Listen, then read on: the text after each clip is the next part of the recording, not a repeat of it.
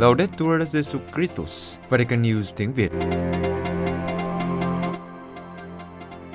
Radio Vatican, Vatican News tiếng Việt.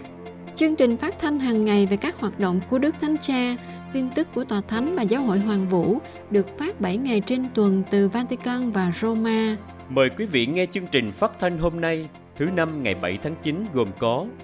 Trước hết là bản tin. Và cuối cùng là giáo huấn vui.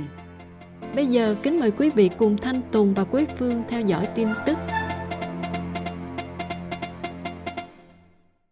Đức Hồng Y Parolin gặp các giám mục Ukraine. Roma, Đức Hồng Y Parolin, quốc vụ khanh tòa thánh, đã gặp gỡ các giám mục Ukraine đang tham dự khóa họp thường niên của Thánh Hội đồng Giáo hội Công giáo Đông phương Ukraine được tổ chức tại đền thờ Chúa Khôn Ngoan của Giáo hội Công giáo Đông phương Ukraine ở Roma từ ngày 3 đến 13 tháng 9. Khóa họp với chủ đề trợ giúp mục vụ cho các nạn nhân của chiến tranh có sự tham dự của 45 giám mục đến từ Ukraine, Trung và Tây Âu, Bắc và Nam Mỹ và Úc. Trong ngày khai mạc 3 tháng 9, Đức Hồng Y tân cử Claudio Gugerotti, Tổng trưởng Bộ các giáo hội phương Đông, đã chuyển đến các giám mục lời chào của Đức Thánh Cha. Đức Hồng Y nhấn mạnh tình cảm và sự quan tâm của Đức Thánh Cha đối với Ukraine vẫn bền vững và không thay đổi theo thời gian.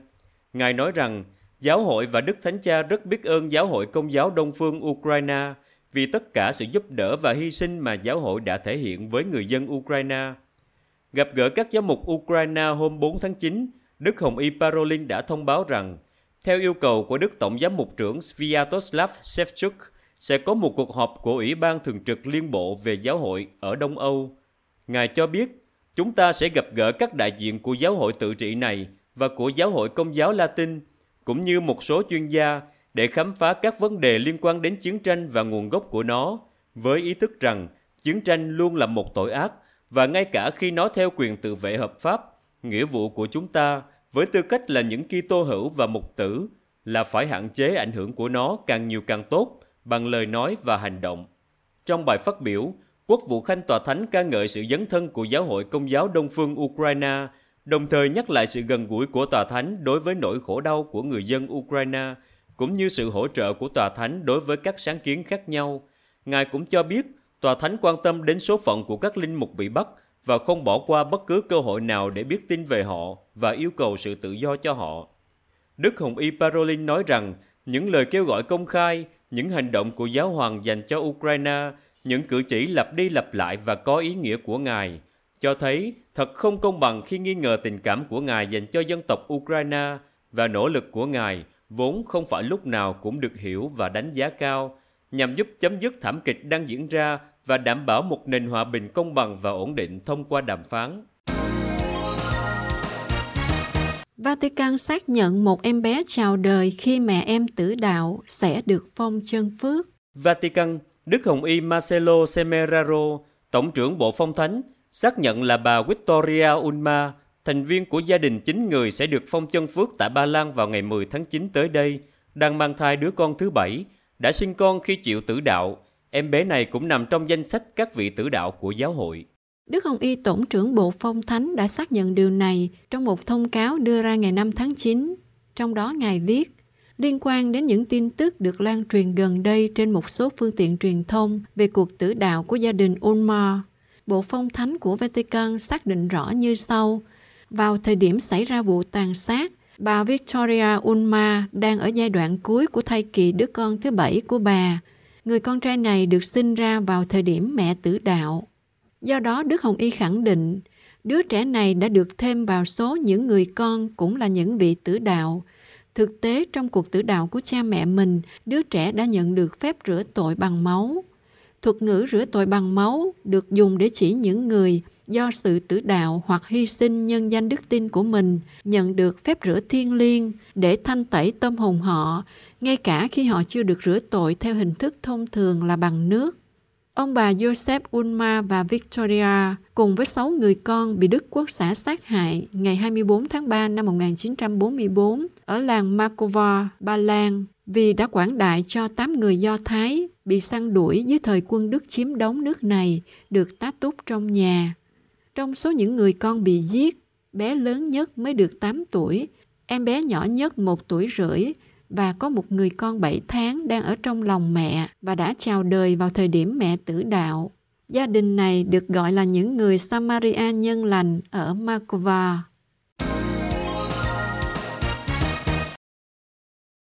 Đức Hồng Y Marengo, người dân Mông Cổ có ấn tượng tốt đẹp về Đức Thánh Cha Francisco. Mông Cổ, Đức Hồng Y Giorgio Marengo, phủ doãn tôn tòa Ulaan Baata, cho biết rằng người đã viết thư cho Ngài vì họ xúc động bởi những lời của Đức Thánh Cha.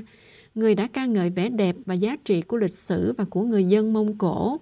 Đức Hồng Y nói thêm rằng Đức Thánh Cha cho thấy rằng không phải mọi thứ đều được quyết định chỉ bằng logic tính toán, quyền lực, sự quanh co. Trong một cuộc phỏng vấn, trước hết, Đức Hồng Y Marengo nhìn nhận rằng chuyến viếng thăm của Đức Thánh Cha hoàn toàn là một ân sủng một món quà vượt quá kỳ vọng và mong đợi của giáo hội Mông Cổ, một cộng đoàn quá nhỏ bé chỉ với khoảng 1.500 tín hữu. Những vất vả chuẩn bị đã được vơi đi bởi niềm vui được đón tiếp Đức Thánh Cha, bởi chứng tá khiêm nhường, đơn sơ và gần gũi của Ngài. Đến nỗi ngay lập tức, Ngài đã tạo ra được sự hòa hợp với người dân, với mọi người thuộc mọi hoàn cảnh có thể. Chia sẻ về ấn tượng chung của người dân Mông Cổ về Đức Thánh Cha, Đức Hồng Y Phủ Doãn Tông Tòa Ulaan Baata cho biết, Ngài nhận được một số nhận xét rất tích cực từ mọi người, hầu hết là những người không có liên hệ với giáo hội, về cách Đức Giáo Hoàng đã cố gắng làm nổi bật vẻ đẹp, sự độc đáo của dân tộc này.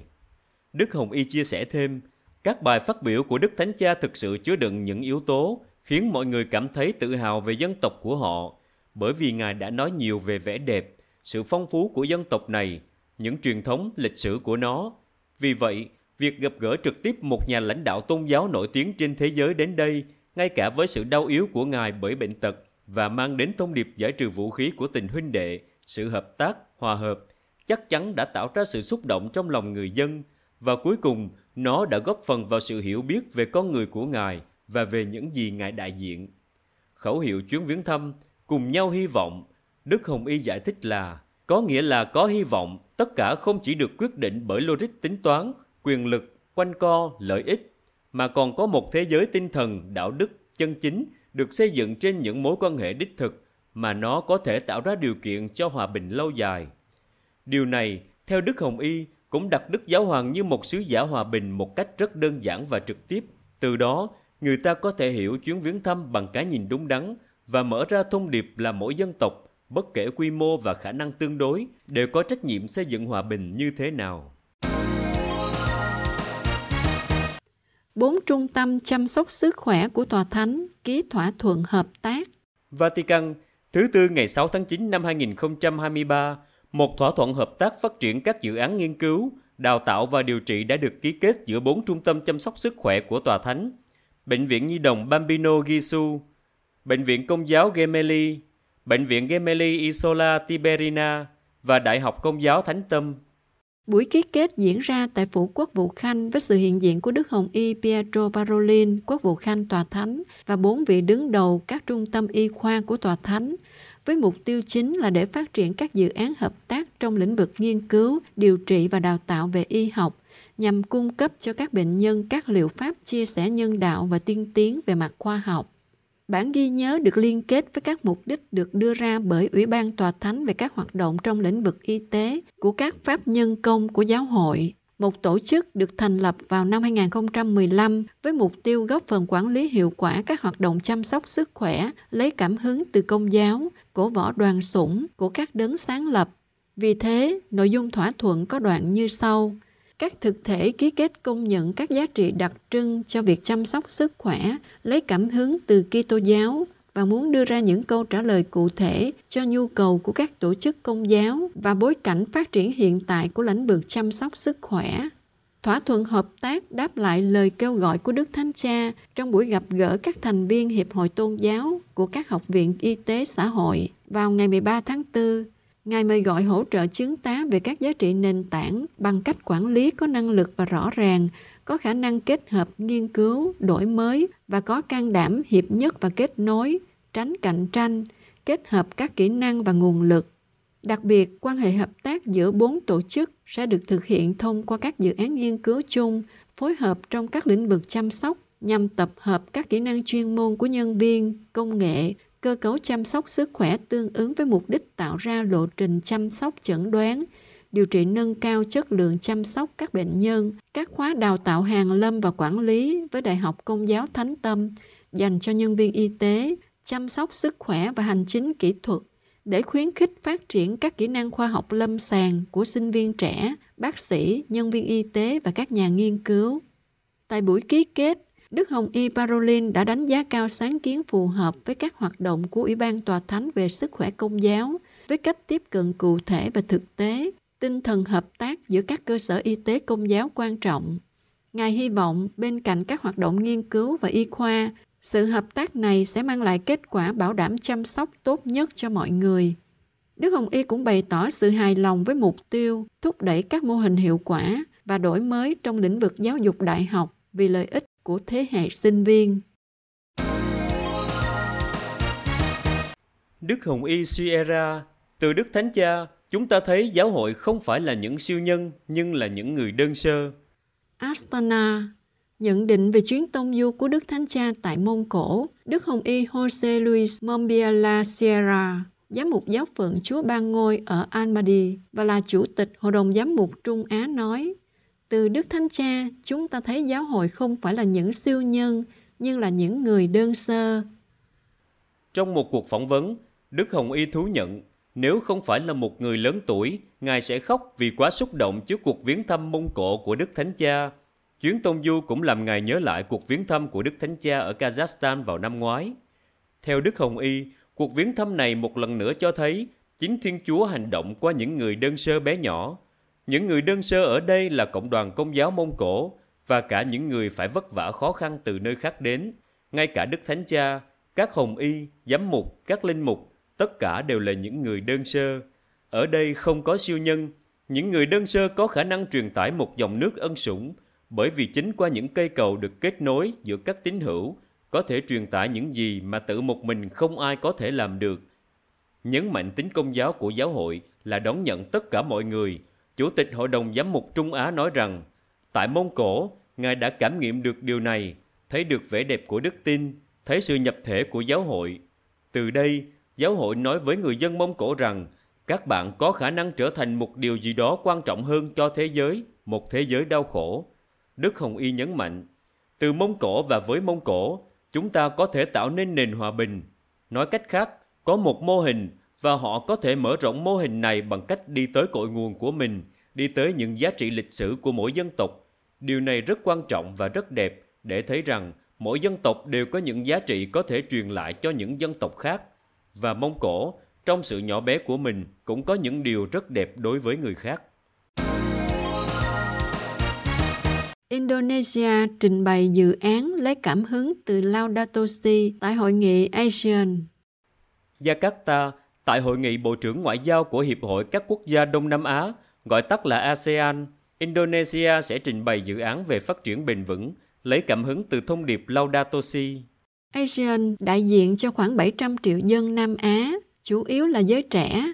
Chương trình nghị sự của hội nghị gồm hòa bình ở Myanmar, tình hình Biển Đông cũng như các vấn đề về kinh tế, tự do thương mại trong khu vực và hoạt động tội phạm xuyên quốc gia. Cũng tại các buổi làm việc này, Indonesia trình bày dự án phát triển bền vững bắt đầu từ sự chăm sóc một vụ của Đức Thánh Cha Francisco nhằm nâng cao con người, hành tinh, thịnh vượng, hòa bình và hợp tác. Một dự án đã được bắt đầu vào tháng 11 2022 khi Indonesia đăng cai tổ chức G20 ở Bali và tiếp tục năm nay với cuộc gặp gỡ diễn đàn trẻ Á Châu dành cho giới trẻ và các nguyên tắc có thể thúc đẩy các chiến lược và ý tưởng cho hòa bình các linh mục, tu sĩ nam nữ, giáo dân, bác sĩ, nhà truyền thông và nhà kinh tế, đại diện cho nhiều tôn giáo, cũng thành lập một nhóm làm việc cho Indonesia, lấy cảm hứng từ sự phát triển bền vững toàn cầu và làng xã, một dự án giáo dục tại trường học của một ngôi làng trên đảo Lombok thuộc quần đảo Indonesia, nơi hai năm trước một nhóm thanh niên bắt đầu thực hiện các chủ đề về hội nhập và tình huynh đệ trải nghiệm du lịch sinh thái và nâng cao nhận thức về các giá trị môi trường. Một ngôi làng kiểu mẫu đã được thành lập trên đảo, đại diện cho một thử nghiệm hàng đầu kèm theo một tài liệu nhằm tạo ra một mạng lưới các ngôi làng sinh thái bền vững, mạng lưới làng châu Á khắp châu Á. Những sáng kiến này đã được trình lên Đức Thánh Cha vào cuối tháng 8 bởi một phái đoàn được hướng dẫn bởi Aschat Rashid, Chủ tịch Hội nghị Thượng đỉnh Doanh nghiệp ASEAN và Chủ tịch Phòng Thương mại và Công nghiệp Indonesia, một trong những nhà xác lập kinh nghiệm của phát triển bền vững. Trong cuộc gặp với Đức Thánh Cha, con đường chuyển đổi sinh thái nhằm thúc đẩy khả năng di chuyển bằng điện, lấy cảm hứng từ Laudato Si đã được trình bày.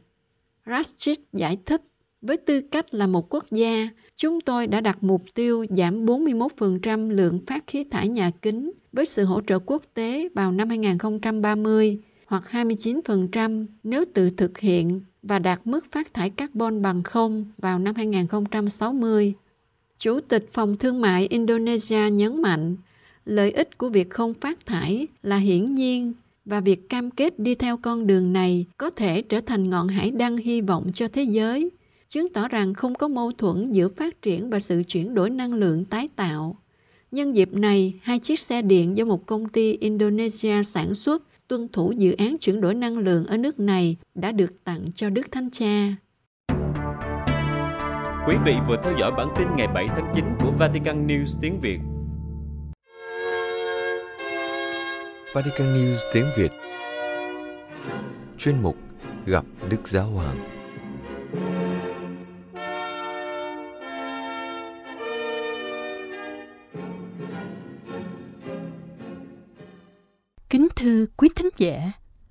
Cha vừa viếng thăm Mông Cổ 4 ngày và trở lại Roma vào thứ Hai ngày 4 tháng 9 vừa qua.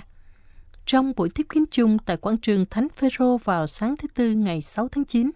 Ngài đã chia sẻ với các tín hữu hiện diện một số suy tư về chuyến viếng thăm Mông Cổ, nơi Ngài gọi là trung tâm của châu Á, nơi Ngài gặp thấy một dân tộc với lịch sử phong phú và truyền thống tuyệt vời có từ ngàn năm. Đức Thánh Cha chia sẻ rằng tại Mốc Cổ, Ngài đã khẳng định sự hiện diện của Thiên Chúa, đấng không nhìn vẻ bề ngoài mà nhìn sâu vào tâm hồn qua công việc khiêm tốn của giáo hội tại đây – sự dấn thân và lòng nhiệt thành tông đồ của các nhà truyền giáo, những người đã mở rộng biên giới của một tổ chức bác ái bằng cách đối thoại, hội nhập văn hóa và tận dụng mọi điều tốt đẹp tìm thấy trong các nền văn hóa, tiếp tục làm chứng cho đức tin và sự hiện diện của một Thiên Chúa gần gũi và nhân hậu. Từ đó, Đức Thánh Cha mời gọi các tín hữu hãy mở rộng lòng, hãy ngước nhìn lên cao để nhận ra những điều tốt đẹp nơi người khác, trong các nền văn hóa khác và của các dân tộc khác, để có thể cùng nhau đóng góp xây dựng tương lai chung. Ngài mời gọi các tín hữu trở thành ngôi nhà thương xót, nơi mở rộng và đón tiếp những người khốn khổ. Trước khi Đức Thánh Cha bắt đầu bài giáo lý, cộng đoàn cùng nghe đoạn sách ngôn sứ Samuel quyển thứ nhất – vào lúc ấy, ngôn sứ Samuel thấy Eliab. Ông nghĩ, đúng rồi, người Đức Chúa sức giàu tấn phong đang ở trước mặt Đức Chúa đây.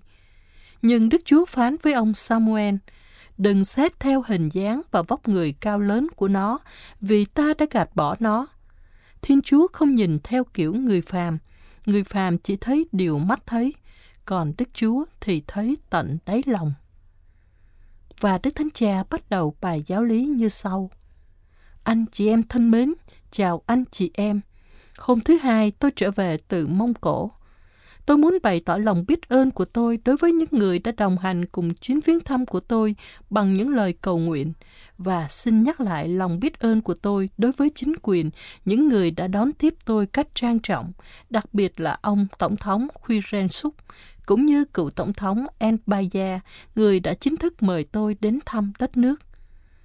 Tôi nghĩ lại về giáo hội địa phương và về người dân Mông Cổ với niềm vui. Một dân tộc cao quý và khôn ngoan, dân tộc đã bày tỏ với tôi sự thân ái và triều mến. Hôm nay tôi muốn đưa anh chị em đến trung tâm của cuộc hành trình này. Người ta có thể hỏi, tại sao Đức Thánh Cha lại đi thật xa để đến thăm một đoàn chiên tín hữu ít ỏi? Bởi vì chính ở đó cách xa ánh đèn sân khấu, chúng ta thường tìm thấy những dấu hiệu về sự hiện diện của Thiên Chúa, đứng không nhìn bề ngoài mà nhìn vào tấm lòng, như chúng ta vừa nghe trong đoạn sách ngôn sứ Samuel. Chúa không tìm kiếm trung tâm của sân khấu, nhưng tìm kiếm tấm lòng đơn sơ của những ai khao khát và yêu mến người mà không phô trương, không muốn vượt lên trên người khác và tôi đã có đặc ân được gặp gỡ ở Mông Cổ, một giáo hội khiêm tốn và vui tươi ở trong trái tim của Thiên Chúa, và tôi có thể làm chứng cho anh chị em niềm vui của họ khi được ở trung tâm của giáo hội trong một vài ngày. Đức Thanh Cha nói tiếp, cộng đoàn đó có một câu chuyện cảm động. Nó nảy sinh nhờ ân sủng của Thiên Chúa, từ lòng nhiệt thành tông đồ, điều mà chúng ta đang suy tư vào thời gian này của một số nhà truyền giáo, những người say mê tin mừng, Cách đây khoảng 30 năm, họ đã đến đất nước mà họ chưa hề biết. Họ đã học ngôn ngữ và mặc dù đến từ các quốc gia khác nhau, họ đã mang lại sức sống cho một cộng đồng hiệp nhất và thực sự công giáo. Quả thực, đây chính là ý nghĩa của từ ngữ công giáo, có nghĩa là phổ quát. Nhưng ở đây không phải là tính phổ quát được đồng nhất hóa, mà là tính phổ quát hội nhập văn hóa. Đây là tính công giáo, một tính phổ quát nhập thể đón nhận điều tốt đẹp ở nơi giáo hội sống và phục vụ những người giáo hội cùng chung sống. Đây là cách giáo hội sống, làm chứng cho tình yêu của Chúa Giêsu bằng sự hiền lành, bằng việc sống trước khi nói, hạnh phúc với sự phong phú đích thực của giáo hội, phục vụ Chúa và anh em. Đây là cách mà giáo hội non trẻ đó đã được sinh ra, trong tinh thần bác ái, là chứng tá tốt nhất của đức tin. Kết thúc chuyến viếng thăm, tôi vui mừng làm phép và khánh thành ngôi nhà thương xót, công trình bác ái đầu tiên được thiết lập ở Mông Cổ như một biểu hiện của tất cả các thành phần của giáo hội địa phương. Một ngôi nhà vừa là danh hiệu của những Kitô hữu ở đó, nhưng nó cũng mời gọi mỗi người trong cộng đoàn của chúng ta trở thành ngôi nhà thương xót, một nơi cởi mở và chào đón, nơi mỗi người có thể đi vào với những nỗi khốn khổ của mình mà không xấu hổ, để gặp gỡ lòng thương xót của Thiên Chúa, đấng nâng chúng ta dậy và chữa lành. Đây là chứng tá của giáo hội Mông Cổ, với những nhà truyền giáo đến từ nhiều quốc gia khác nhau, những người đồng cảm với người dân hạnh phúc phục vụ họ và khám phá những vẻ đẹp đã có ở đó. Bởi vì những nhà truyền giáo này không đến đó để chiêu dụ tín đồ, điều không phải là truyền giáo. Họ đến đó để sống như người Mông Cổ, nói ngôn ngữ của họ, để tiếp nhận những giá trị của dân tộc đó và rao giảng tin mừng theo phong cách Mông Cổ, bằng tiếng Mông Cổ. Họ đã ra đi và được hội nhập văn hóa. Họ dùng tiếng Mông Cổ để loan báo tin mừng trong nền văn hóa đó. Tôi cũng đã có thể khám phá điều gì đó về vẻ đẹp này cũng bằng cách gặp gỡ một số người, lắng nghe những câu chuyện của họ, đánh giá cao việc tìm kiếm tôn giáo của họ. Về vấn đề này, tôi biết ơn cuộc gặp gỡ liên tôn và đại kết hôm Chúa Nhật. Mông Cổ có một truyền thống Phật giáo vĩ đại với những người sống tôn giáo của mình một cách chân thành và triệt để, trong âm thầm, thông qua lòng vị tha và làm chủ đam mê của chính mình. Hãy nghĩ đến bao hạt giống tốt lành ẩn giấu đã làm cho khu vườn thế giới nở hoa, trong khi chúng ta thường chỉ nghe thấy tiếng cây đổ. Và đây là điều người ta thích. Cả chúng ta cũng thích gây ồn ào. Điều quyết định là có khả năng phân định và nhận ra điều tốt. Tuy nhiên, thông thường chúng ta chỉ đánh giá cao người khác khi họ phù hợp với ý tưởng của chúng ta. Vì thế, điều quan trọng như dân tộc Mông Cổ làm là hướng cái nhìn của chúng ta lên cao, hướng về ánh sáng của sự thiện. Chỉ bằng cách này, bắt đầu từ việc nhìn nhận những điều tốt đẹp chúng ta mới có thể xây dựng một tương lai chung bằng cách coi trọng người khác, chúng ta mới có thể giúp họ tiến bộ. Tôi đã đến trung tâm của châu á và điều đó đã giúp ích tôi rất nhiều. Thật tốt khi bắt đầu đối thoại với châu lục vĩ đại này, nắm bắt được các thông điệp của nó, biết đón nhận được sự khôn ngoan đó, cách nhìn sự vật, cách đón nhận thời gian và không gian của nó. Thật tốt cho tôi khi được gặp những người mông cổ, những người gìn giữ cội nguồn và truyền thống của mình tôn trọng người lớn tuổi, sống hòa hợp với môi trường. Họ là một dân tộc nhìn ngắm bầu trời và cảm nhận được hơi thở của tạo hóa.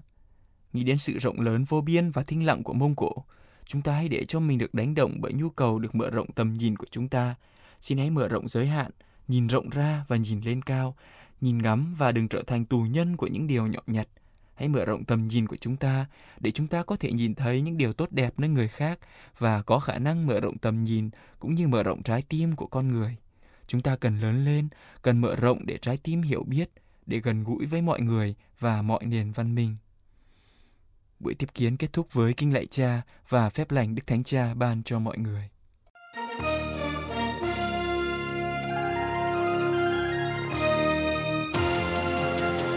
Cảm ơn quý vị đã chú ý lắng nghe chương trình Radio Vatican của Vatican News tiếng Việt. Xin Thiên Chúa chúc lành cho quý vị và toàn gia quyến. Laudetur Jesu Christus, ngợi khen Chúa Giêsu Kitô.